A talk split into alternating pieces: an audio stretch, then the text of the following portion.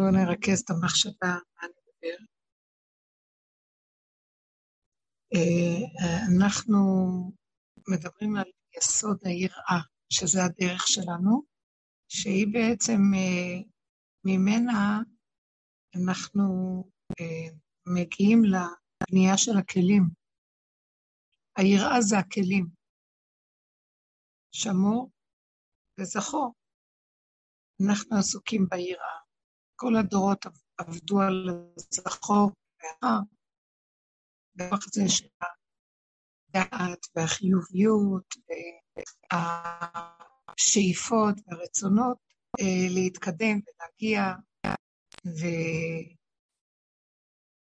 ובא הסוף, והוא נדרש לנשים, כמו שכתבתי באלון של השבוע, שבסופו של דבר את המלאכת אה, מכה בפטיש האחרון, שהיא בעצם תעזור כאן להגיע לתכלית של הגאולה, זה יצטרכו לעשות אנשים שהן אה, בעלות היכולת להשתלשל ולרדת למקום של, אה, של השבירה.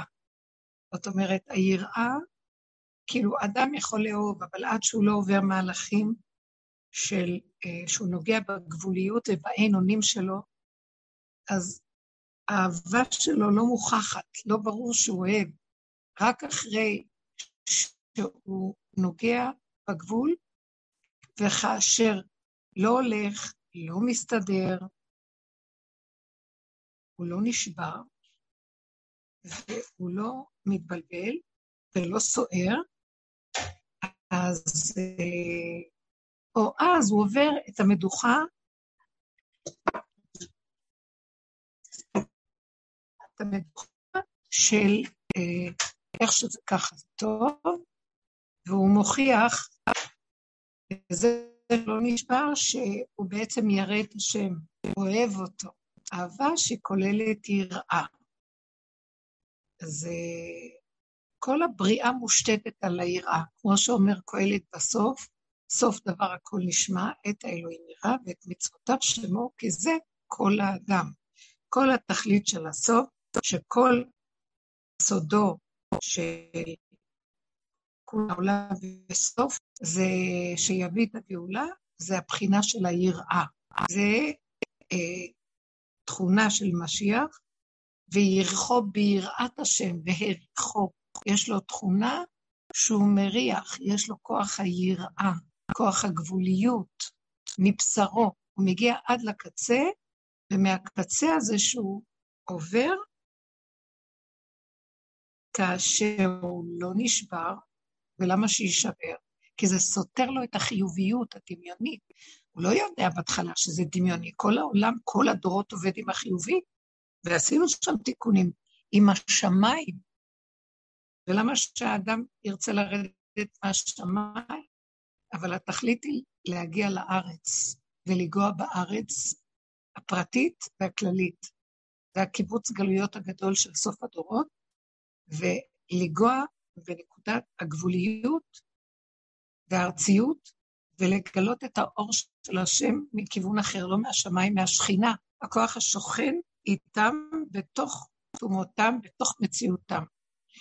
מערכת זאת אומרת, הצמצום הזה שאנחנו עובדים בדרך שלנו, לא להתבלבל ולהישאר חזק ואיתן בתוך המציאות הקיימת, בצמצום של היחידה שלנו, אין לנו מה לעשות, כי ככה זה, יכול לעשות מהפך, לשנות את המציאות של החשיבה, להביא אותה לגילוי השם, של אדם, שהוא חושב וממנו הוא פועל, יש לו עצות ויש לו היגיון ושכל והבנות, אז מתחיל להתגלות, הוא נעשה כלי ריקן, שמתוכו מתחיל להתגלות משהו שפועל.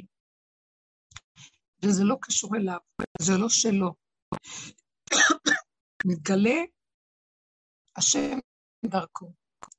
ברור שהוא מתאחד עם זה, והוא שמח בזה, יש לו שמחה פנימית, אבל במקום הזה שהוא נמצא בגבול והוא מתרוקן והוא לא נותן למשמעות ולפרשות לשבור אותו, ולא לביקורת, ולא לשיפוטיות ולא לחשבונות, שזה המוח הרגיל, מהמקום הזה הוא זוכה להיות כלי, והוא מתחיל אה, להיות פשוט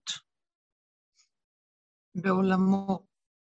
הוא לא מתבלבל, הוא לא מתרגש, הוא לא כאוב, הוא מרפה, הוא נינוח ומתחדש, ולא נותן למוח לצייר אותו או לעשות לו, להסעיר אותו. הוא מגיע למקום שלא אכפת לו בעצם, אישית, מהדברים. זה חירות, חירות גדולה מאוד מהאחיזה. זה המקום שדוד המלך הגיע אליו, והשם קרא לו משיח צדקי, הוא הצליח לגלות בתוך המציאות הזאת של השלילה, כביכול, והשבירה, כביכול, את מציאות השם. זה כל התכלית. אנחנו מחפשים אותו בחיובי, ומאוד קשה לאדם לעזוב את החיובי ולראות, לשלול את החיובי של עצמו ולהסכים למה שנותר בו, שזה נראה שלילי, אבל גם הוא מבין שזה לא שלילי ולא חיובי, הוא מרפה מהאחיזה המוחית של המשמעות והפרשנות, והוא עובר את המדוכה הזאת. זה לא משנה לו, זה לא נקרא שבירה יותר, זה לא מציאות נפילה יותר, זה ככה וזהו. מציאות הפגם נגמרת, אין, המילה פגם כבר לא משמעותית, כי הכל בסדר, הכל בסדר, נהיה שמח בפשטות, זה שהשם מתגלה מהארציות עכשיו. אז גם כי אלך בגיא צל מוות לא ירא. בגיא, בארציות, בנמיכות, שמה השם אומר לו, אני, אני פה. זה סוג אחר של גילוי אור. זה הגילוי החדש. ברוך אתה אדוני.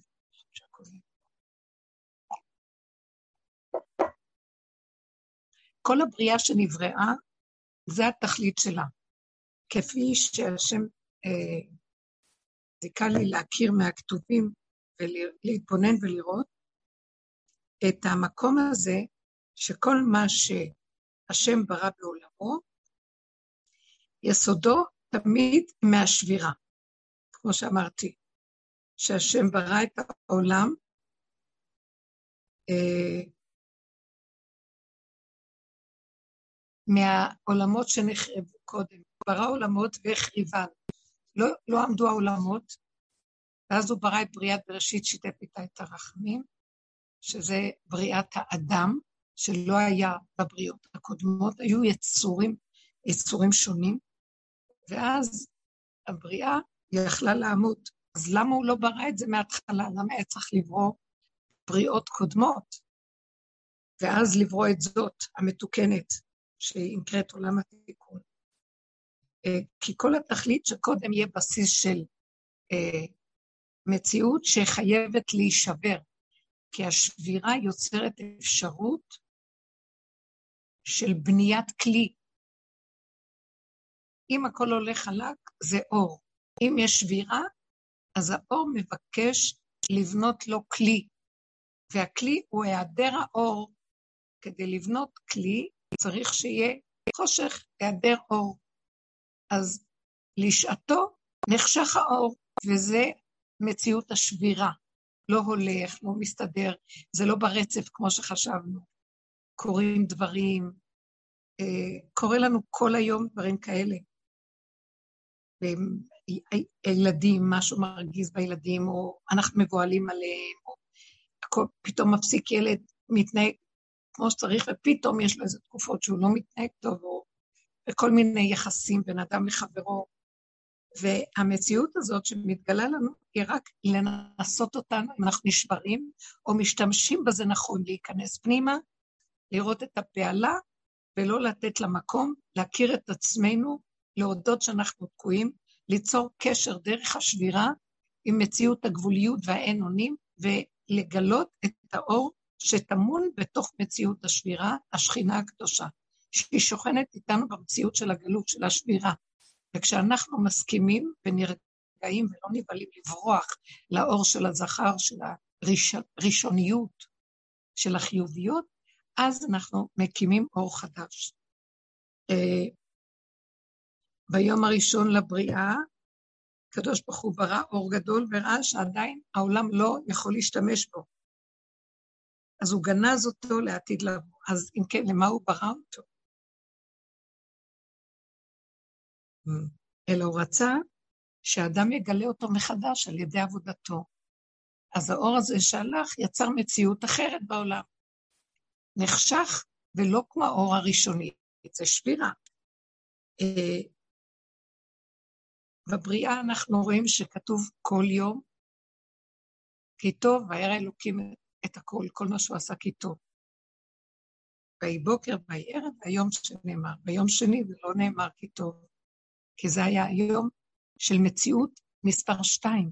זה המציאות של הבריאה, היסוד של השבירה. אז אין בו טוב כביכול, הוא שלילי.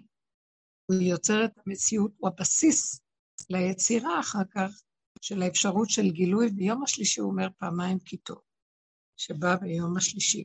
וכן רצף של דברים שקראתי, כתבתי אותם, שהאדמה עשתה מה שלא אמרו לה, השם אמר לאדמה, ביום שלישי תעשה, תוציא ארץ דשא, עשב, מזריע, זרע עץ פרי עושה למינו, ואילו אדמה היא זריעה, הוציאה פרי שהוא לא כטעם העץ, שהמין הראשוני שהשם רצה זה שהטעם של העץ וטעם הפרי יהיה אותו דבר.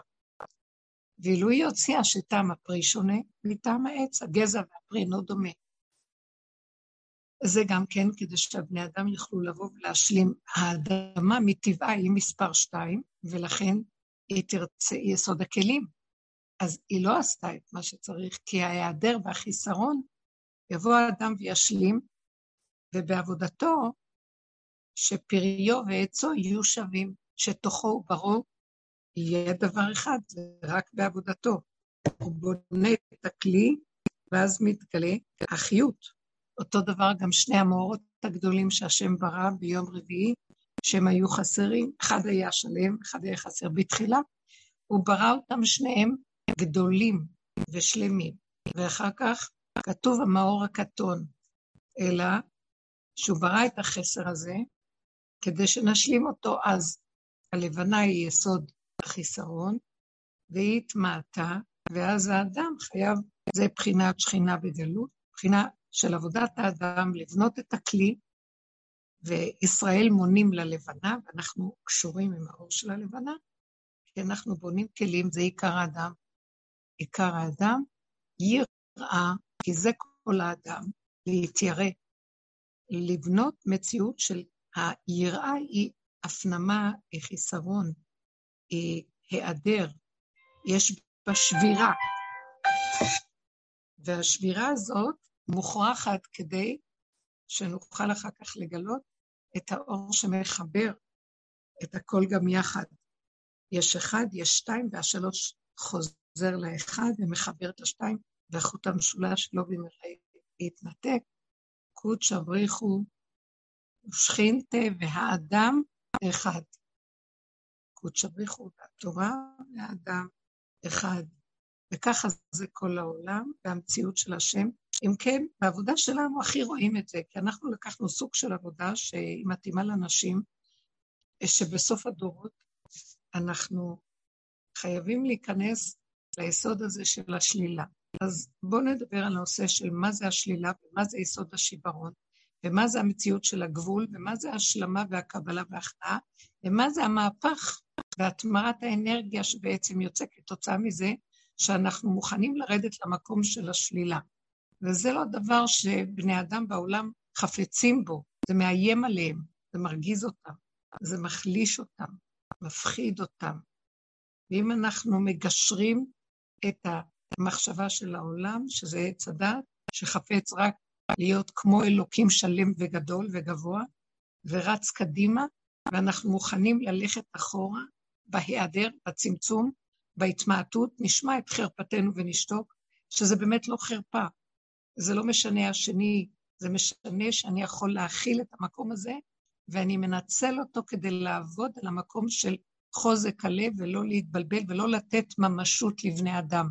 כאן מתחילה להיות מוכחת היראה שלי מהשם, כי אם אני נותן ממשות לבני אדם והבני אדם מזעזעים אותי, מרגיזים אותי, מבהילים אותי ואני צריך לרצות אותם, או לכעוס עליהם שהם כך עושים, או להצטדק או להתנצל, אז זה נעדר ונחסר מהיראה שלי להשם, כי אני ירא את הבני אדם, אני זז, הבני אדם מזיזים אותי, הם גורמים לי שאני מתחשב בהם מדי, ואז זה על חשבון הקשר שלי עם הבורא, כי אנחנו מצווים להיות קשורים איתו ולא, שלא ירך לבבנו משום אדם.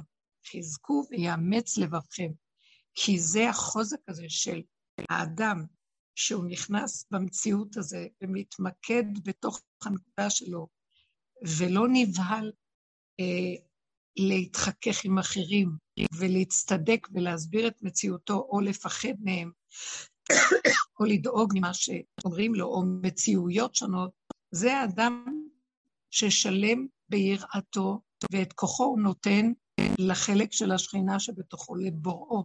וזה הכוח הזה, הוא הכוח שאנחנו צריכים להקים עכשיו, ואנחנו מדי חלשים, מחשבנים בתודעת עץ הדת לעולם יותר מדי, לאומות העולם, לעולם, לסובב אותנו, לדמויות. אנחנו מונעים מהם, אנחנו שבורים מהם, אנחנו כאובים מהם, אנחנו כאובים מכל מה שזז פה, ומתחשבנים ומבוהלים ומפחדים, וכל דבר, מקנאים, כועסים, זה חולשת הלב. זה מחליש לנו את המקום שנוכל להגיע לבניית הכלים בשלמות הזאת של הקבלה, השלמה, הכנעה. זה הכוונה שלי שלמות, זה לא שלמות חיוביות, זה שלמות עם השלילה. זה מהפך גדול מאוד של צורת חשיבה. כל ההתאמנות שלנו כל השנים בעבודה זה להגיע למקום הזה, ולא להתבלבל, ולא לסעור, ולא להתרגש משום דבר. ובשביל זה אנחנו צריכים מאוד מאוד לא לתת למוח, לא להאמין בו ולא לתת לא שיקשקש אותנו עם התודעה של העולם, שהיא מתבהלת מאוד ממה שקורה ממול, הדבר הסותר אותי. ואילו אנחנו מתבקשים להישאר בסתירה ולא להתבלבל, לפרק לה את ההרגש ואת המשמעות ולהישאר עם הנתון הפשוט שלה איך שהיא, ולבקש רחמים מהשם שלא אה, תניע אותנו, שלא תנהל אותנו, רק אותו. ניתן לו את הפחד. זה השתמשנו אז בפגמים. הפגם הוא הטבע שמתבלבל מהבחוץ. זה הדעת מתלבשת דעת העולם חיצונית ומבלבלת את הטבע ויוצרת לי כעס, קנאה, פחד, אה, תחרות, כבוד, כל דבר אחר. ולכן אם אני לא נבהל, אני מתעקש לעמוד על עומדי, אני מבטל את המשמעות של מה שקורה, ואני נותן את אותה תכונת טבע שנדלקת לי לבורא. אני אומר, אבל אני לא רוצה לסעור, אני לא רוצה להגיב מול העולם. אני מעביר לך את הפחד, את הקנאה, את השנאה, את הכעס. תרחם עליי ותעזור לי. בשביל זה ניתן הטבע לאדם, וה... עץ הדת התלבש בטבע וקראנו לו פגם. אז אנחנו בתהליך הזה מעבירים את הפגם לבורא ולא נותנים לו לסעור ולהתפרנס מהעולם. ואז האדם שעושה ככה, הוא מתחיל לאבד את הפגם. לאט לאט נעלם לו הכעס וכל זה, הוא נשאר רגוע, משלים ומקבל, צוחק, ואין לו, הוא לא מונע מהעולם. העולם לא משפיע עליו ולא מרגיז אותו. ואז זה מוכיח שליבו עם השם ולא עם העולם. אנחנו חלשים, הלכנו לאיבוד בעולם, התבזבזנו יותר מדי, ועם כל התורה והידע, אולי ז, זאת הצרה גם, שהידע, יותר מדי דעת ויותר מדי שייכות עם הדעת, מחליש לנו את הלב, ואנחנו מחשבנים מדי לדמויות ולעולם מסביב. וזו דרך יקרה מה שקיבלנו, והיא הדרך שתוביל אותנו לגאולה. אבל צריך להתעקש עליה ולא להתבלבל. אנשים מאוד מתבלבלים במוח שלהם. ועכשיו השעורות והתנודות של העולם גדולות וחזקות, ועולה ויורד, הכל כל הזמן עולה ויורד, וכל עבודתנו היא לא להיות מושפעים מהתנודות האלה, ולא לתת להם ממשות ומשמעות. ואז הם ייעלמו, הם לא יהיו, לא ישפיעו עלינו. תנודות, כי יש תנודה, אבל אין לה משמעות כזו או אחרת, היא תיעלם. לא לפרנס אותה ולא לגדל. זה החוק שהשם ברא בעולמו. בעולם הזה הוא עולם השבירה, הוא עולם החסר. גם כשקוראים לזה עולם התיקון, זה רק כאילו תיקון, כי מתחת לתיקון כל הזמן יש שבירה. והתיקון היותר, התיקון האמיתי באמת, זה רק שמהדמיון של התיקון אנחנו עוברים להכיר את האמת שאנחנו מציאות של שבירה ונפילה, ולהודות בכך, ואז מתגלה האור האלוקי, והוא בחינת עולם התיקון, והוא מתקן ומסדר דרכנו את הפעולות ואת העולם. הוא נקרא עולם התיקון הכללי. אנחנו חייבים להתחיל להחזיר לו את הישות החיובית, זה מה שעשינו כל הדורות בעבודה שלנו, אה, כל הזמן, כל השנים, ועכשיו העולם חייב לקבל עזרה על ידי אלה שעובדים ככה, כדי שיהיה להם את הכוח לא להתבלבל ולא לסעור מהבלבולים שהחיוביות מתבלבלת עכשיו. הקליפה של החיובי עכשיו הולכת להתבקע. הנאורות, העליונות הדעתנית הגבוהה, דמיון הנאורות, דמיון החיוביות, שהוא מאוד חסר כי אין לו יראה, אין לו בסיס, אז הוא דמיון, הוא דמיון של נעלות, הוא דמיון של נאורות, בא רגע של ניסיון והבן אדם מזדעזע, הכל עומד על ריק, אין בו יראה, אין חוק, אין תורה, אין יראה, אין אמת. אז הכל מושתת על דמיון של כל מיני תפיסות אה, מחשבתיות, נאורות גבוהות. זה דמיון, זה אוויר,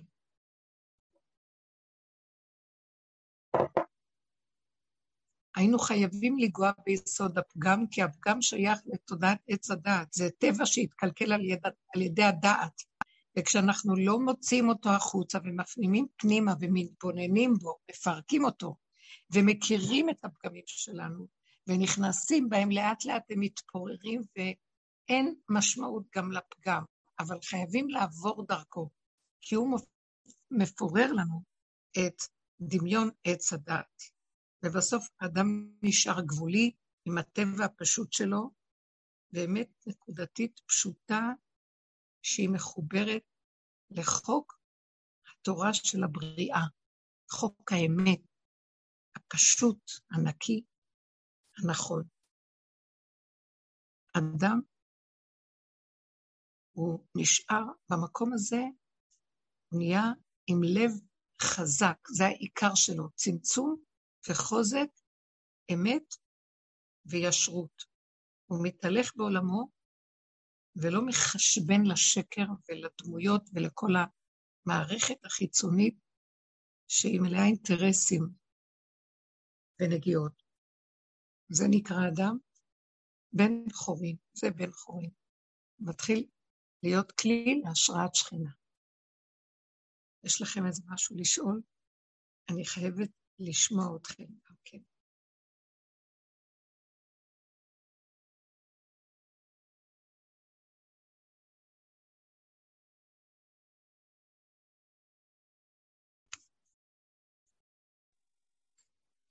הרבנית אומרת שצריך להיכנס בעבודת הפגם, לעבור דרכה, אבל אה, ואז להגיע לגבוליות. את יכולה להסביר את זה יותר? איך נכנסים דרך עבודת הפגם? בסדר. אנחנו דיברנו על זה הרבה במשך השנים, מאחר ואנחנו קצת נמצאים בגבול, כבר הפגם מתחיל להיעלם, אז זה גם קשה. אה, אני אדבר, אני אשחזר ומחזר את המוח של זה. אז אה, רב אושר היה מאוד מאוד הוא היה שם דגש על העניין של הפגם. גם פירושו של דבר, שבתודעה של העולם, האדם לא אוהב שיראו את הפשלות שלו, את הקלקולים שלו. אז הוא מסתיר והוא מסתתר מאחורי מחשבות גבוהות, פילוסופיות, הבנות, רוחניות, דעות, אה, תדמיות עצמיות חיוביות, אבל כשבא ניסיון הכי קטן שעובר עליו, אם הוא יתחיל להתבונן, הוא נכנס בדרך שלנו מתבונן, אז הוא רואה את עצמו סוער ממה שעובר עליו. הניסיון מראה לו את מציאותו. בדרך כלל אדם לא רוצה להתבונן בעצמו, משהו, או, או מה שקורה לו, זה המוח קופץ, ספריית הערכים שלו, ואז הוא כועס על השני שגרם לו מה שגרם, מצדיק את עצמו, ויכול להיות שהוא צודק, שהשני לא מתנהג נכון, אה, שהשני יכול לפגוע,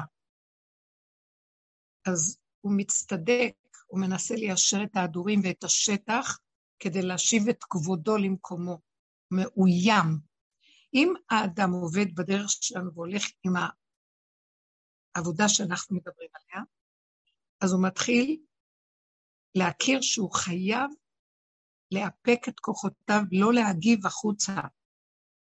והשני יפגע בו, במקום ללכת מהר לסדר את העניינים כדי להרגיש טוב, הוא מוכן להיכנס פנימה ולהתבשל עם המיץ של הכאב שלו, של העלבון, של הבושה, של הכעס, הרוגז, הקנאה שיוצאת לו, וכן כל מיני תוואים ומידות כתוצאה מסוג הניסיון שהוא עובר. התוואים האלה שמתעוררים לו, אסור לו לקחת את המוח ולהצדיק ולחפש שהוא צודק. הוא חייב להכיר את עצמו ולהודות, אפילו שאני צודק, אבל אם אני רוצה את האמת, יש הבדל בין צדק לאמת, צדק מכסה ורוצה להצדיק את הנקודה, אבל אמת אומרת, רגע, רגע, אל תכסה. נכון שברעיון אתה צודק, אבל אתה כועס, אתה שונא, אתה מקנא, אל תגיד, ברור שאני אקנא כי הוא גרם לי. לא חשוב, אבל הקנאה יצאה, יצא שנאה, יצא כעס. זה מה שאתה צריך להסתכל. למה יש בתוכך שנאה כזאת? למה אתה כל כך מבוהל ומפוחד? למה אתה מאוים? למה אתה שונא? למה אתה רועש וגועש? למה אתה בורח? למה אתה לא מוכן להסתכל, לעמוד על עמדך ולעזוב את השני? הוא היה רק המראה והמקל, שבעצם מראה לך את עצמך. אתה צריך אותו, כי בלעדיו לא תראה את עצמך, כי אין האדם רואה ניגע עצמו.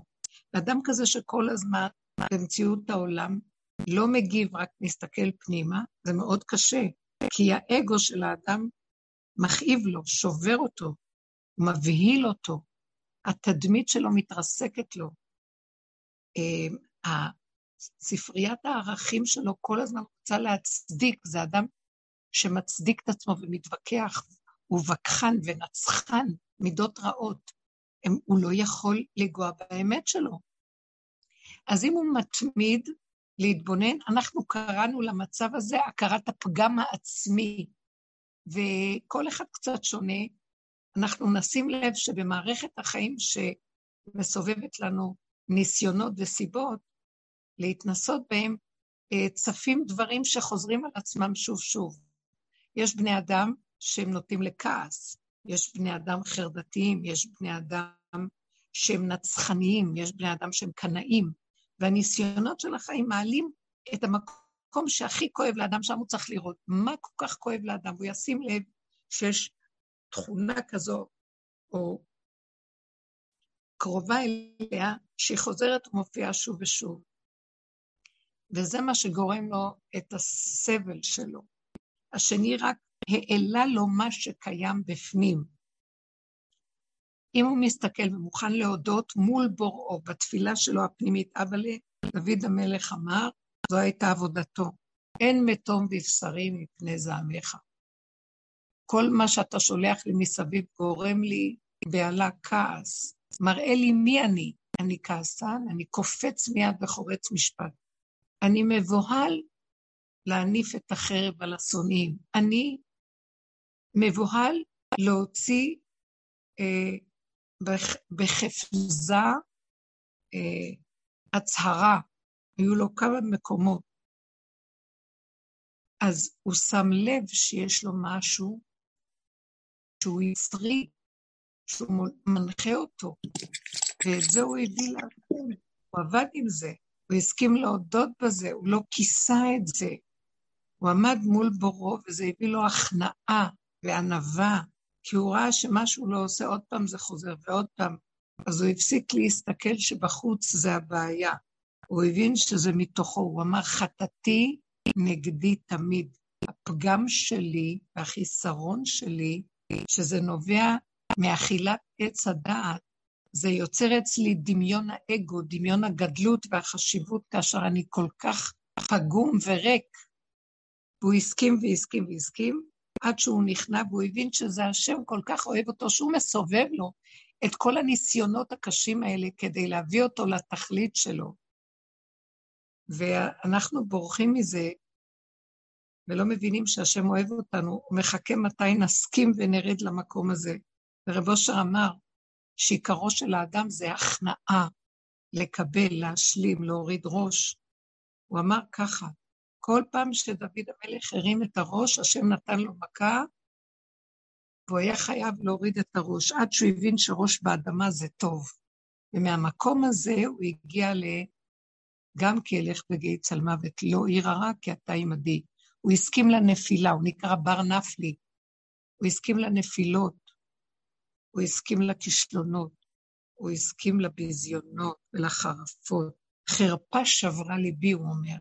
הוא הסכים, והבין שזה לא הבחוץ, שזה נפשו מלאה, תיבה של נחשים ועקרבים, והוא הודה בזה.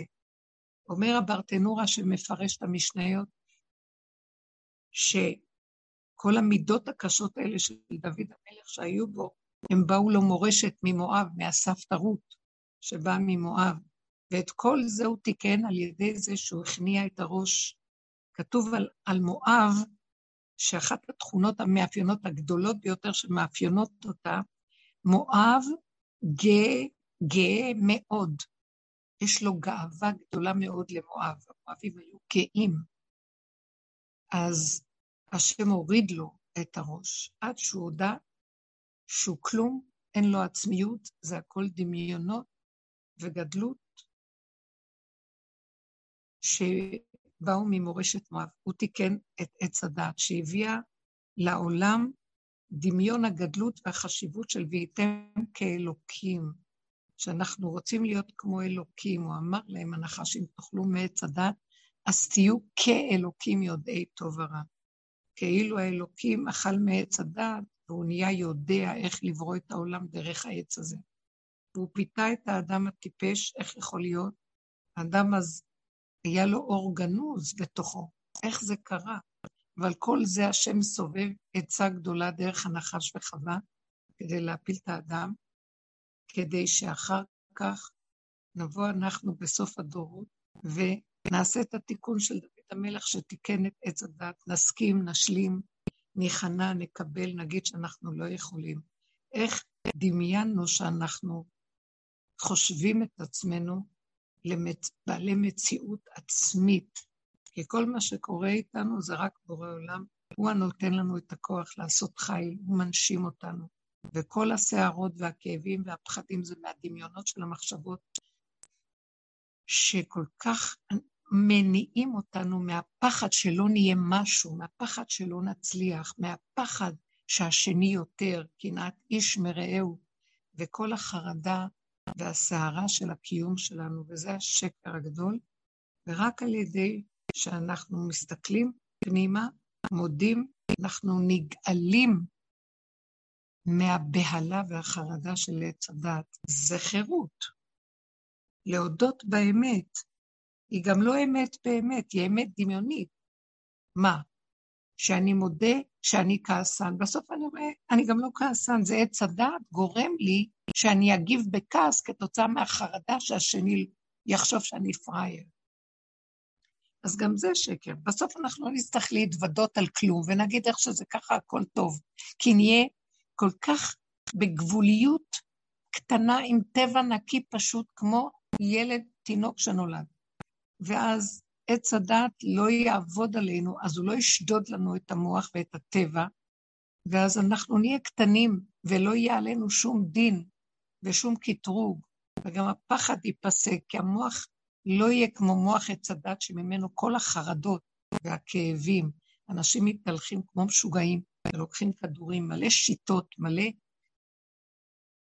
אה, עצות וטיפולים ובעיות שהכול דמיון, ואין לא דובים ולא יער, זה הגדלות ושיגעון הגדלות של מחשבות האדם, שגורמות לו לחשוב שיש לו בעיות, והוא באמת מאמין בזה, וזה מתגשם בו, הוא מסתבך איתם ויכול למות מזה, וזה סתם ימותו ולא בחוכמה, כמו שכתוב במשלי. כל עבודתנו היא להסכים כל פעם שאני רואה הייתה אצלי איזה מישהי היום, אני לא נמצאת בביתי, אבל איפה שהייתי, היא באה אליי, ירדה אלינו, והיא סיפרה שיש לה כאבים מאוד גדולים מהבן שלה, ילד בן עשר, שהוא כאילו לא מעניין אותו ללמוד, לא מעניין אותו דברים, והיא נורא מבוהלת ונורא...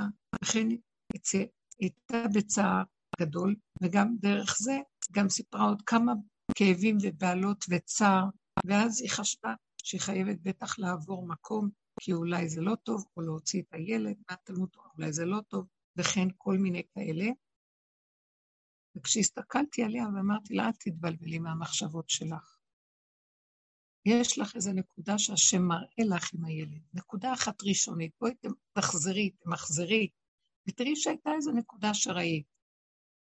ומאחר ואת תופסת את הנקודה ומתרחבת איתה ומתבהלת ומתבלבלת ומחפשת פתרונות ועצות ונוגעת ומחפשת אה, מאשימים, אולי בגלל זה, אולי בגלל זה, את מתרחקת ולא קולטת שבעצם מה שקורה עם הילד, השם קורא לך. קודם כל, השם רוצה דרך הילד שתסתכלי בחזרה עם עצמך. כל מה שקורה לילד זה לקרוא לך. הוא רק מראה ומקל וסיבה בשבילך להתבונן בעצמך. את מבולבלת, את לא מרוכזת, את סוערת עם כל מיני דברים מסביב. ואז הילד גם סוער ולא רוצה ללכת בסדר הרגיל שהיה קודם. את מבלבלת אותו דרך הסערה שלך. היא הסתכלה עליי ככה. אמרתי לה, תגיעי בעצמך, תראי שזה יירגע שם. תודי על הנקודה. ויש עוד דברים שאת תולה בהם, וזה גם מצטרף וגורם גם כן את הסערה שיש לך עם הילד. אה, אז היא גילתה לי עוד דבר ועוד דבר עם זה שכנים, ועוד דבר עם משהו אחר שהיא עושה, וראיתי שהיא, שה, שהיא נגנבת במוח מכל מיני דברים, שבסוף מביאים אותה לבלבולים וייאוש וכעס וחרדה. ואמרתי לה, לא קרה כלום, בואי תסתכלי, כולנו ככה. נקודה אחת שקורית לנו, מיד המוח מתחיל להתבהל, ולא קולטים, נניח עם השכינה, שהיא קשה מאוד. אז השם קורא לך להסתכל על עצמך, חפשי בתוכך נקודה שאת רואה אצלה. מבולבלת, סוערת, מקשה עליכם כל מיני דברים שמגיע לכם בתור דיירי הבניין, וכן הלאה. נכון שאת לא כמוה, אבל יש שם איזו נקודה של סערה, של התרחבות שיצאה מהקשרה, מתנהלת לה השכנה הזאת כאילו היא מנהלת את כל הבניין. גם את גנבת מהשם את המלכות, ואת מתנהלת כאילו העולם שלך והכול שלך. הוא הביא את כל הסערה הזאת עם הילד, ועם הכל, תחזירי את זה אליו, תגידי לו, אבל זה מפחיד אותי, אני לא יודעת מה לעשות עם הילד. ואני ברגע אחד שלחת את זה רק כשאני אראה שאני סכנה. אני מבקשת ממך, אני בעצמי ילדה קטנה, אתה בתוכי, תתגלה, אני נותנת לך את יסוד הפגם שלי, שזה הדמיון שלי, שאני מנהלת את העולם, ואני האימא של הילד, ואני חייבת לסדר אותו, וככה אנחנו כולנו מתנהלים. אני יודעת שיש השם בשמיים, אבל מה הקשר? יש כרגע בעיה לילד, ואני צריכה לסדר את זה.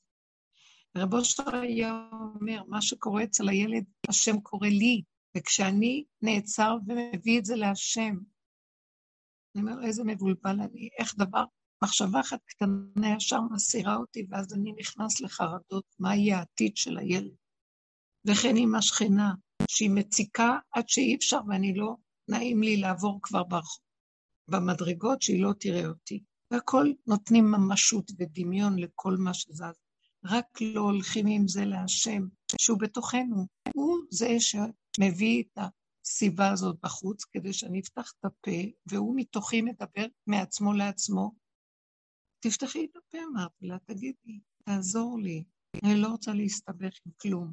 אין כאן שום דמות ואין ממי לפחד, לא מהשכנה ולא מה שיקרה מהילד. אתה חי וקיים, תסדר אותו, תסדר אותי, כי אני סוערת ומבוהלת ומבולבלת וחושבת שאני דרך הבהלה שלי אנהל ואתקן את העולם. ואז אני שונאת וכועסת ורוצה לעבור דירה, ורוצה לקחת את הילד ולהוציא אותו ממקום, ללכת למקום אחר.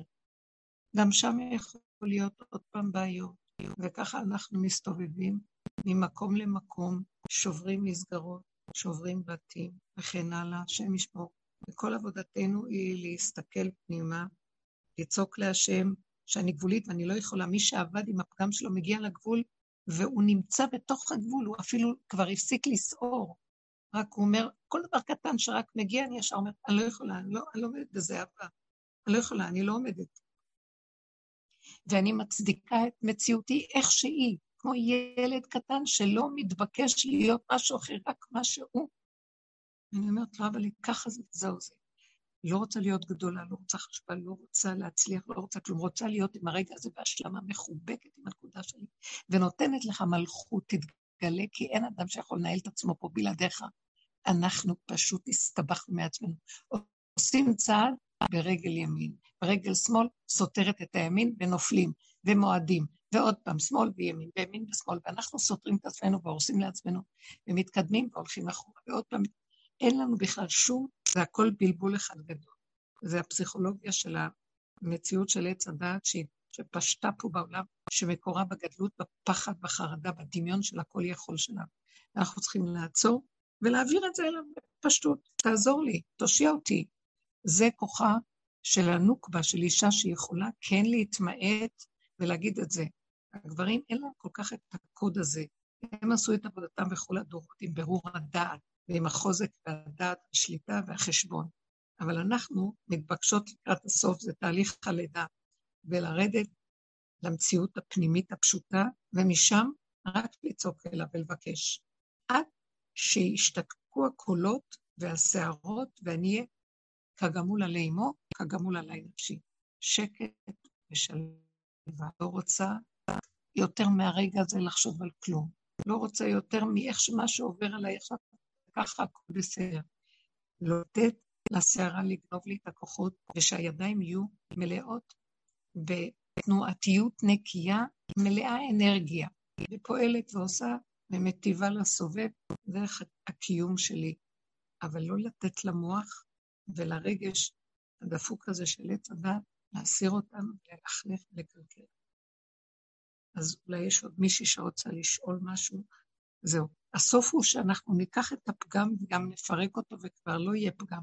רק הטבע הקטן הנקי בתוך ד' של גבוליות, של מאליו, מעצמו לעצמו. חיבור אמיתי וחיבוק ושמירה והנאה והכרת הטוב ותודה גדולה לקיום שלנו. משם השם יתגלה ויביא לנו אור חדש על ציון תאיר.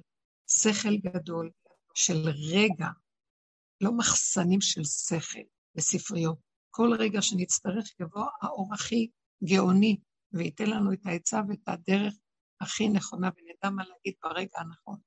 ויהיה לנו את הנפש השמחה והרגש הנכון לכל דבר. ופעולות שהן מדויקות ולא מבזבזות לנו את האנרגיה. אם יש מישהו ששואל... כן. אה, רציתי לשאול לגבי האלון, כתבת על המשכן, שהוא במילה משכן יש את מש והקן, אה, חייבת כן. להיות הפסקה והפרדה מהקן הראשוני ללא קן המשני, אז רציתי, יכולה להעביר את זה, לא כל כך הבנתי. כן, אה, השם ברא, השם הוא ברא עולם. אז יש השם ויש בריאה, מספר שתיים. בין השם לבין הבריאה, כדי שיהיה מספר שתיים, אז צריך רגע השם לזוז כדי ליצור בריאה. כלומר, השם הוציא מתוכו בריאה. הוא אחד והבריאה שתיים. בראשית ברא. הבית יצאה מבורא עולם, שהוא ברא עולמות, ואחר כך ברא את הבראשית, את העולם השני, האחרון שאנחנו נמצאים בו. אז הבית היא בעצם מספר שתיים, כי יש אחד שברא ויש מה שנברא. זה הכלי של הבורא, כדי שהבורא ישכון בתוך הכלי שלו, אבל זה גם הבורא, גם המספר שתיים הוא הבורא, כי יש בו את האחד, כי מה זה שתיים? אחד ועוד אחד. אבל לשעתו, כדי שיהיה שתיים, האלף צריך להיעלם. איפה הוא מסתתר? בתוך השתיים, בתוך הבית. אז לשעתו נראה כאילו השתיים אין לו אחד, הוא חשוך מהאחד. אז זה נקרא שכדי ליצור את השתיים, ליצור, צריך שזה המשכן, שזה הבית, שזה הבריאה. שהשם שוכן בתוך הבית שלו, בתוך הבית, בתוך הבריאה, בתוך המשכן. אז המילה משכן זה מים. גם אה, הקימו את המשכן בשנה השנית לצאתם ממצרים. זה הבית שבו מתגלה השכינה, הקדושה של השם. אז המילה שלו, מש הקן, הקן הראשוני זז, הקן של הבורא הראשון, כאילו החיובי הראשון, ואז הוא בורא את השתיים, וכאילו הוא נראה שאין אחד, כי יש שתיים, אבל בתוך השתיים יש אחד, הוא סמוי. גם בתוך השלוש יש אחד, זה שלוש פעמים אחד. אז הבורא עולם תמיד נמצא בבריאה שלו, אבל הוא מוסתר בתוך הכלים שהוא ברא. לכן, ואנחנו כל הזמן מחפשים אותו בשמיים ולא רואים שבתוכנו יש בורא. הלוא אנחנו בנויים ממה אנחנו נושמים, מאיפה אנחנו זזים.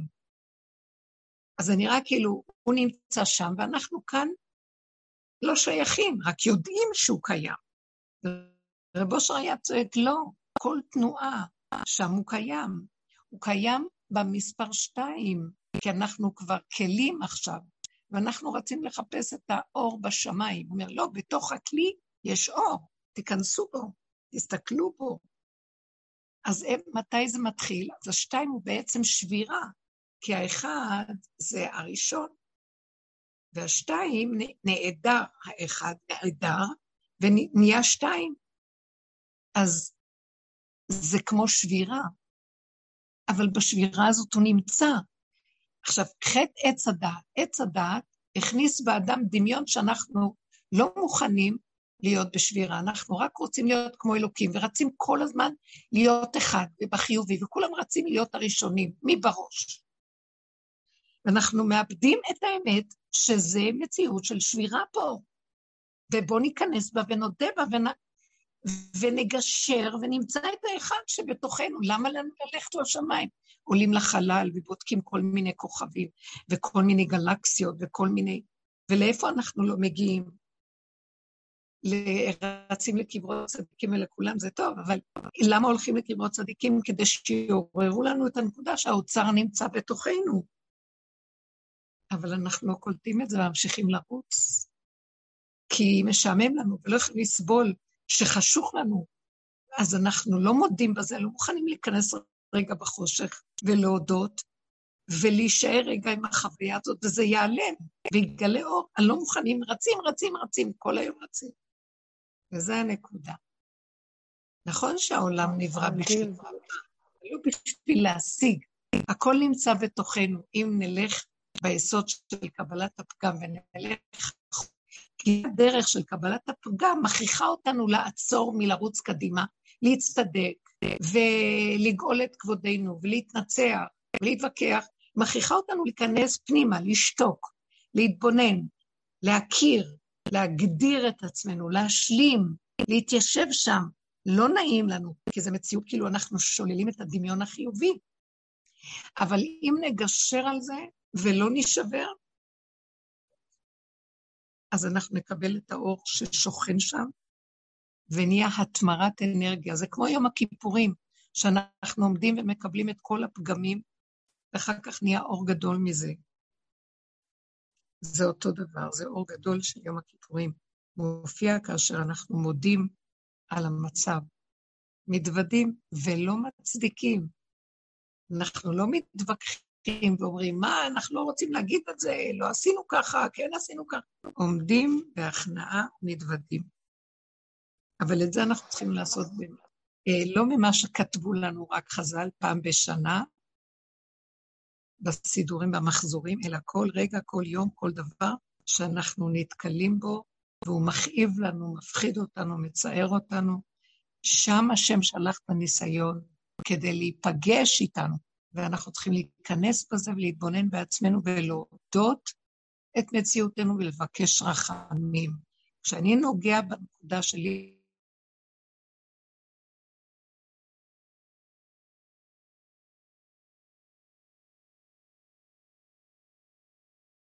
הילד יקבל ישועה, השכנה תפסיק להציק. וככה זה נראה של מציאות תודעת החיים פה, שהיא מסעירה אותנו ולא נותנת לנו, וזו עבודה, היא עבודה של נשים, היא עבודה שקטה עם אחרים. אם הדבר לא נשמע, אל תאמרו. רק איפה שנשמע דבר, תגידו. האדם אחרי שבא לדרך הזאת הוא אדם שעבר ניסיונות וייסורים, והוא מוכן להודות באמת, הוא מתבגר, הוא לא ממשיך להצדיק את עצמו עם הגאווה והיהירות שלו. הוא מוכן להודות ולהכיר שהוא יש לו בעיה בתוכו. זה בסדר, לא כועסים עליו, שיודה, הוא יקבל ישועה, ואז הוא יראה שאין שום בעיה בדבר בחוץ, זה הבעיה שלו, והוא יקבל ישועה דרך הבעיה, הוא צריך את הבעיה כדי לקבל ישועה. הוא צריך את השבירה של אותו ניסיון לגשר את זה ולא לברוח מזה ולכסות אלא להודות, ומזה הוא מקבל ישועה. הפגם נעלם, והוא נהיה כמו ילד קטן שמח, ולא נדרש ממנו כלום. אבל חי וקיים. על מי מנוחות תנעלני. נפשי השובב, ינחני במעגלי צדק למען שמו. גם אם יבואו ניסיונות הכי קשים, לא יירא רע כי תמיד אתה עמדי. איך אומר דוד המלך? שבטך ומשענתך המה ינחמוני. מה זה שבטך? השבט. השבט זה מקל שרודה באדם, מכה אותו. משענת זה החסד. אם תביא לי מש... מכה, אני רואה שזה אתה. אם תביא לי חסד, אני רואה שזה אתה. זה לא משנה, משנה לי. אה, חסד ומשפט, השירה. יש איזה פרק תהילים שאומר, השם חסד ומשפט עשירה. אם תביא לי חסד, אני אשיר לך שיר. ואם תביא לי משפט, שפטים ותדון אותי, אני אשיר לך שיר. אני תמיד אדע שאתה איתי. תודה לך, אבא. ככה אנחנו צריכים להתנהל ולקבל חיבור ויראה וקרבה לבורא. אנחנו מפחדים מהעולם, מפחדים מבני אדם, אה, בורחים ומתכסים ולא מוכנים להיות במקום הזה, ואז אנחנו לא מזהים את הכוח האלוקי, שכינה מתהלכת בתוכנו. קדוש שרוי בתוך מעיו של האדם. איך אמרה האישה השונמית לאליהו? בתוך עמי אנוכי יושבת. בתוך עמי, אמרה אחת החברות, תמר, בתוך מעי, בתוך המעיים שלי, השכינה נמצאת. אם אנחנו נרד למטה ונכיר דרך הלכלוך והפגמים ונודה, זה לא לכלוך, זה רק מוח עץ הדעת קורא לזה לכלוך. זה באמת לכלוך אם אני מוציאה את זה החוצה ומתווכחת ושונאת וכועסת ורבה ומתקוטטת וגורמת שיהיה חורבן והגשמה שלילית בחוץ. זה לא טוב. אבל אם אני מתאפק ונכנס פנימה, זה לא מזיק. יכול להיות שיהיה לי רגע צער, אבל אני מונע את השבירה של העולם, ואני מודה שזו השבירה שבתוכי, גם השבירה נעלמת, ומופיע אור החדש. אור אמיתי, התמרת אנרגיה, אוצר מתוק. עצם שאנחנו רגועים ומחוברים עם כוח אלוקי פנימי שמנחה אותנו בדרך עולם. הוא שומר עלינו, אין מי שישמור עלינו פה. אין מי שינחה אותנו, גם לא השכל, גם לא הספריות והערכים שלהם. זה ערכים יפים, אבל הם לא מחוברים לאמת, הם מרחפים במוח. ואנחנו, על מנת להביא אותם שהם יהיו אמת מבשרנו, אז חייבים לעבור דרך השבירה. וכשלוקחים את הערך החיובי, הנכון, מהספרייה, ומעבירים אותו שבירה, הוא כבר לא נשאר אותו דבר, זה כבר לא אותו ערך. אני רואה שכשאני הולך עם דברים גבוהים, יפים, ואחר כך בא ניסיון, אני רואה איזה, בכלל לא מה שאני אומר. אין תוכי כברי, אין פי וליבי שווים. אני אומר דבר אחד, בא ניסיון ומזיז אותי. אה, זה קשה. אנחנו מלאי חשיבות וגדלות, ואם לא נודה בזה ולא נתאפק ונודה בפנים וניכנס לגבוליות ונצטמצם, אז לא יכול להיות תקנה, הנחש הזה גדל. זה נקרא מחיית עמלק. אנחנו עכשיו בחודש אדר לקראת העניין של מחיית עמלק, שזה הגדלות שרצה החוצה. המן, שישב על עץ חמישים אמה, וכל זה אינו שווה לו. כולם מת... מתחנפים אליו, כולם משתחווים לו. הוא המשנה למלך, ומרדכי, רק הוא לא יכרע ולא ישתחווה, ואין לו חיים. הוא מתרגז וקוצף, ולא מוכן לוותר שאותו אחד לא משתחווה. זה השיגעון של הגדלות, זה המן. ואנחנו מסכימים להודות שכולנו יש בנו נקודות כאלה, להיכנס פנימה ולהכיר שאנחנו מסוכנים, שאנחנו גונבים את השם, הגדלות שלו, התכונות שלו, הכישרונות שלו, ההצלחות שלו, ולא יודעים להגיד תודה ולבקש רחמים שלא נגנוב. רגע, משהו לא מסתדר בתוך כל הגדלות הזאת, אנחנו ממורמרים. זה שיגעון הגדלות. בואו נחזיר את הגדלות להשם ונישאר בהתמעטות ונראה ישועות. השם יתגלה דרכנו ואנחנו הכלי שלו, הכלי והאור יתחברו. הלא השם אינו חפץ שנעריץ אותו, כמו שנדמה לנו במוח. הוא רוצה להיטיב לנו שברגע שאנחנו ניתן לו את המקום, הוא משתתף איתנו, ואנחנו בעצמנו אלה שמקבלים את החיות ואת האור הקדוש ואת ההערצה. אנחנו כלים לגילוי ההערצה של השם.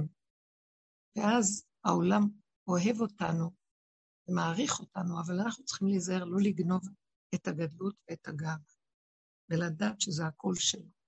הוא ישפיע עלינו ואנחנו ניתן לו. הוא ייתן לנו ואנחנו נחזיר לו.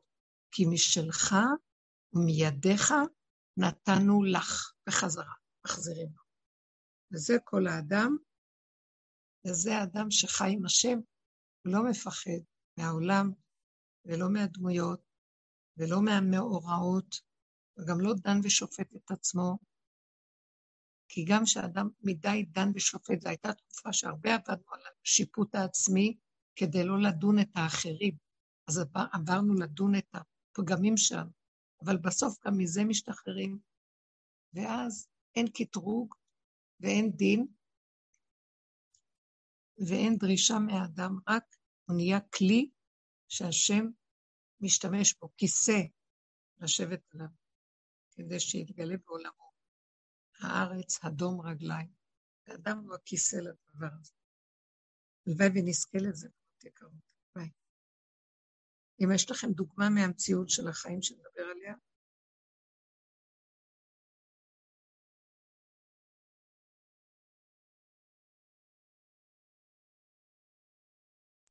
זהו. טוב. דיברנו הרבה.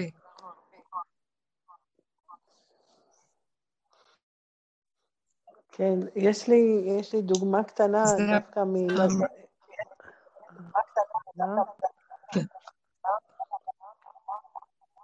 כן. כן. אה, אני אומרת שיש לי דוגמה ממה שלימדת אותנו, לדון לכף זכות, ואז מתגלים הרחמים בעולם. אז uh, יצא לי ככה באיזשהו מפגש משפחתי, ככה נפתח לי המוח וראיתי שאני מבקרת אחד-אחד, ו- ו- ומיד עצרתי את זה, אה, וזה היה קשה, אבל הייתי שמה, זה ממש היה אש, כולי הייתי אש רק לעצור את זה, ובאמת לעצור את ה... ולהפוך לכף זכות. הצלחתי כן. קצת uh, להסתכל על כף זכות, אבל לפחות עצרתי מלדון, זה, שזה היה מהלך ממש יפה וטוב, והלוואי שאזכה כן. לעשות את זה יותר. לא כן. שלנו, העולם לא שלנו. לא שלנו הדמויות, אין מה לדון את השני, גם לא את עצמנו בסוף. כל דבר, בסוף אנחנו נגיע למקום מדהים, שאנחנו נראה שלא לנגוע בעולמו של השם, כל דבר עומד במקום שלו, ויש מי שמנהל את העולם. ואני, דרך הכלי שלי, הוא יכול להיכנס ולגוע בדבר שצריך תיקון לפי איך שהשם רואה, אבל לא אני זה שיעשה. אני יכול דרכי שזה מתגלה, ואני המתקן דרך שהשם דרכי מתקן, אבל לא יהיה לנו תחושה של גאווה וישות ותחושה עצמית של, שאנחנו המתקנים. זה קורה, זה עובד לבד, זה מתגלה. בני אדם מקבלים תיקונים דרך אותו אדם, אבל לא דרך הביקורת והשיפוטיות, כי זה נחש, זה עמלק, שהוא דן ושופט את הסובב.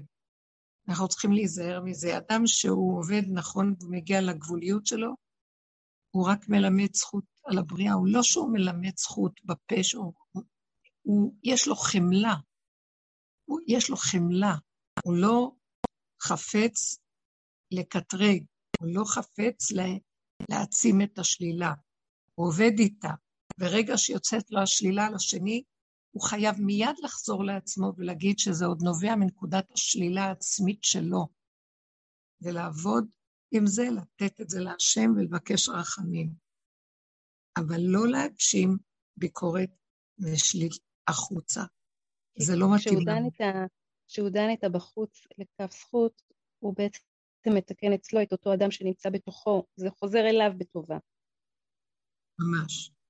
מה שהשם שם לו ממול העיניים זה בשביל לראות את עצמו. וגם כשהוא מגיע לעצמו ודן ושופט את עצמו, גם בסוף צריך לקבל ולהשלים, כי אין לזה סוף. אנחנו צריכים מאוד מאוד להיזהר מהשיפוטיות, אם היא סתם, אה, כי היא יוצרת קטרוג, והיא גורמת אה, שיהיה עלינו חלילה. אנחנו יכולים לקטרג על עצמנו, על בני הבית או על אנשים שהעין שלנו מונחת עליהם בצורה שלילית. צריך מאוד להיזהר, רק לבקש רחמים. מאיפה אני מבקש את הרחמים? מזה שאני רואה שאני יותר גרוע ממנו. אני רואה שאני, אם אני דן את השני, זה הלא שלילה, זה גנבת דעת. הוא לא רואה איך שאני חושב עליו שלילה. אז אני משחק אותה כאילו אני לא חושב, אני חושב שלילה. שימו לב, האדם הזה הוא בעצם גנב, נחש. הולך בערמומיות, צריך להיזהר מזה מאוד. ושפינו וליבנו יהיו שווים, ונהיה, כל פעם שזה קופץ וזה קורה לכולנו, צריך שמיד ניקח את זה, נעשה לזה ערקה בתוך הבסיס של הכלום שלנו, ונגיד, אבא, תרחם עליי. זה תמיד קיים פה הכוח הזה שמקטרג, תציל אותי ממנו, כי ברגע שאני מקטרג על השני, מיד זה גם חלילה פועל על הכיוון ההפוך, שזה נגדי, חס וחלילה. וזהו, מהמקום הזה, מהפשטות והקטנות והאין-אונות והגבוליות שלנו, שאנחנו משלימים בלי להתרגז מזה, כי אם אני עוד מתרגזת ונבהלת, זו עוד הגדלות שלי, שרוצה להיות גדולה ונשברת, אבל אם אני מסכימה ולא נותנת ממשות ופרשנות ומשמעות, אלא מקבלת, אז נגמר הדין, נגמר הקטרוג. רבי שמעון אמר, אני יכול לפתור את כל העולם מהדין. כשהוא יצא מהמערה, הוא דן, היה לו אש, זו הייתה אש של אמת, אבל היא הלכה במידת הדין מדי. והשם לא אהב את זה. הוא לא רצה שנהיה ככה. גם אליהו הנביא הלך עם מידת הדין, וקטרג, כי הוא היה איש אמת, אבל האמת צריכה להיות מלווה ברחמים. האמת צריכה לבוא מתוכנו, הם היו אנשים שלמים, והם באמת לא היו פגומים. וכשהם דנו את מה שקורה בחוץ, הם דנו את זה מצד האמת. אבל גם השם לא חפץ בזו, החזיר אותם ואמר להם, אתם שלמים מדי ואתם צריכים להתקלל בעולם. אז תרדו לתוך עצמכם ותקבלו את השפלות הפשוטה של הקיום שלכם. אתם בשר ודם. בשר ודם הוא ריקבון, אז אל תרימו אף לאף אחד, אפילו שאתם אומרים אמת. אתם מעוררים חרון אף וקטרוג בעולם, וזה מחריב את עולמי. אני מחפש מי זה שיבנה את עולמי. מי זה שירחם ויקים את החיות של השכינה באהבה ורחמים, ויהיה אחדות ושלום, ולא יהיה מלחמות, ולא יישא גואל גוי חרב, לא ילמדו עוד מלחמה, וגר זאב עם כבש, וערים גדיר בץ, ולא יראו ולא ישחיתו בכל הר קודשי. זה המקום שאנחנו צריכים, והעבודה הזאת שאנחנו עובדים איתה, מביאה אותנו למקום הזה, שהשם מזכה לנו באמת, רק מתוך הכרת הפגם וההודאה בו, והליכה אחורה לתוך הגבוליות והשלמה והסכמה והכנעה, וחיבור וחיבוק עם עצמנו איך שאנחנו, כי לא, אין טענה עלינו. זה המוח של עץ הדת, הוא המקטרג הגדול, העץ שיושב לנו במוח חמישים אמה, וכל זה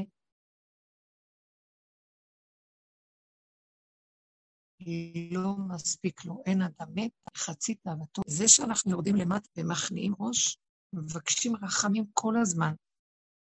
אבאלה, אני בתוכי נכנע, ואני איתך, מתה עליך. אבל רגע אתה מוציא אותי החוצה, ישר העולם שודד אותי. אז אני יכול לקטרג, אני יכול לבקר, לשפוט, לדון, אני יכול לכעוס, לקנא, לשנוא. תרחם עליי, תרחם עליי מהעולם. אני מצידי לא רוצה להיות פה, הכרחת אותי להיות פה, כמו שאני בעל כורחי פה, כי הכרחת אותי להיות פה. אחרי כל הייסורים שעם ישראל עבר, אתה מכריח אותנו עוד להיות בתוך המציאות הגלותית הזאת? אז כמו שאנחנו בעל כורחנו פה, גם אתה בעל כורחך שתתגלה ותשמור עלינו, כי זה לא פייר שתשים אותנו פה, ואנחנו כבר כל כך גבוליים, ועדיין אנחנו בתוך המסגרות והעולם, שהוא מלא שקר. אז איך נעשה? אל תעזוב אותי, הסתרת פניך, הייתי נבהל. אל תעזוב אותי, בעצתך תנחני, ביד ימינך אחזת בימיני, בעצתך תנחני, אחר כבוד תיקחני. מי לי בשמיים ובארץ לא חפצתי. אני לא רוצה מלאכים ולא רוחניות ולא גבוה בשמיים ולא דעות ספריות. ואני לא רוצה גם להתהלך בתודעת הארץ של עץ הדת. אני רוצה לחיות איתך. תרחם עליי ותעזור לי. ועל זה דוד המלך כל כך ביקש. אל תסתר פניך ממני, הסתרת פניך, הייתי נבהל. הורני השם דרכך, אהלך בעמיתך. תוליך אותי, העולם סוער, מבולבל, ולא להתבלבל ממנו, תיזהרו, תשמעו. תעצימו את דרגת היראה שלכם פנימה, את הדיבור עם השם, ותחזירו לו את המציאות של החיים וכל ההתנסויות שבאים אלינו, זה מיד להחזיר לו ולהישאר בגבוליות של האין אונים ולבקש, אל תסתר פניך ממני, תוליך אותי ותדריך אותי ותנהיג אותי בדרך עולם. בבקשה, אבא, אני לא מתנהלת פה לבדי, לא מוכנה. תתעקשו על זה, תראו גילוי מדהים שיש מי שמחזיק אותנו, יש מי שפועל עבורנו, יש מי שמוליך אותנו. זאת האמונה הפשוטה שבתוכנו. ואנחנו מתרפקים עליו, והוא אוהב אותנו. הוא ברא את העולם שאנחנו ניתן לו את הכלי שהוא ברא לכבודו. ויש בינינו זיווג מדהים, הבורא והנברא. מהשלום הזה הפנימי, אפשר להתחבר לכל אדם ולעמוד בכל המצבים, ולא להתבלבל, ולא להתיירא ולא לפחד. גם כי ילך וגיא צל מוות לא ירא דוד המלך גילה אותו ואמר, אתה עמדי, כי הוא גילה אותו מהמקום הזה הפשוט בתוכו. יופי, תודה רבה לכם, ושבוע טוב. השם איתנו. תודה רבה. וזאת תהיה מחיית העמלק. תודה רבה, תודה, שבוע טוב, אמן על הכל.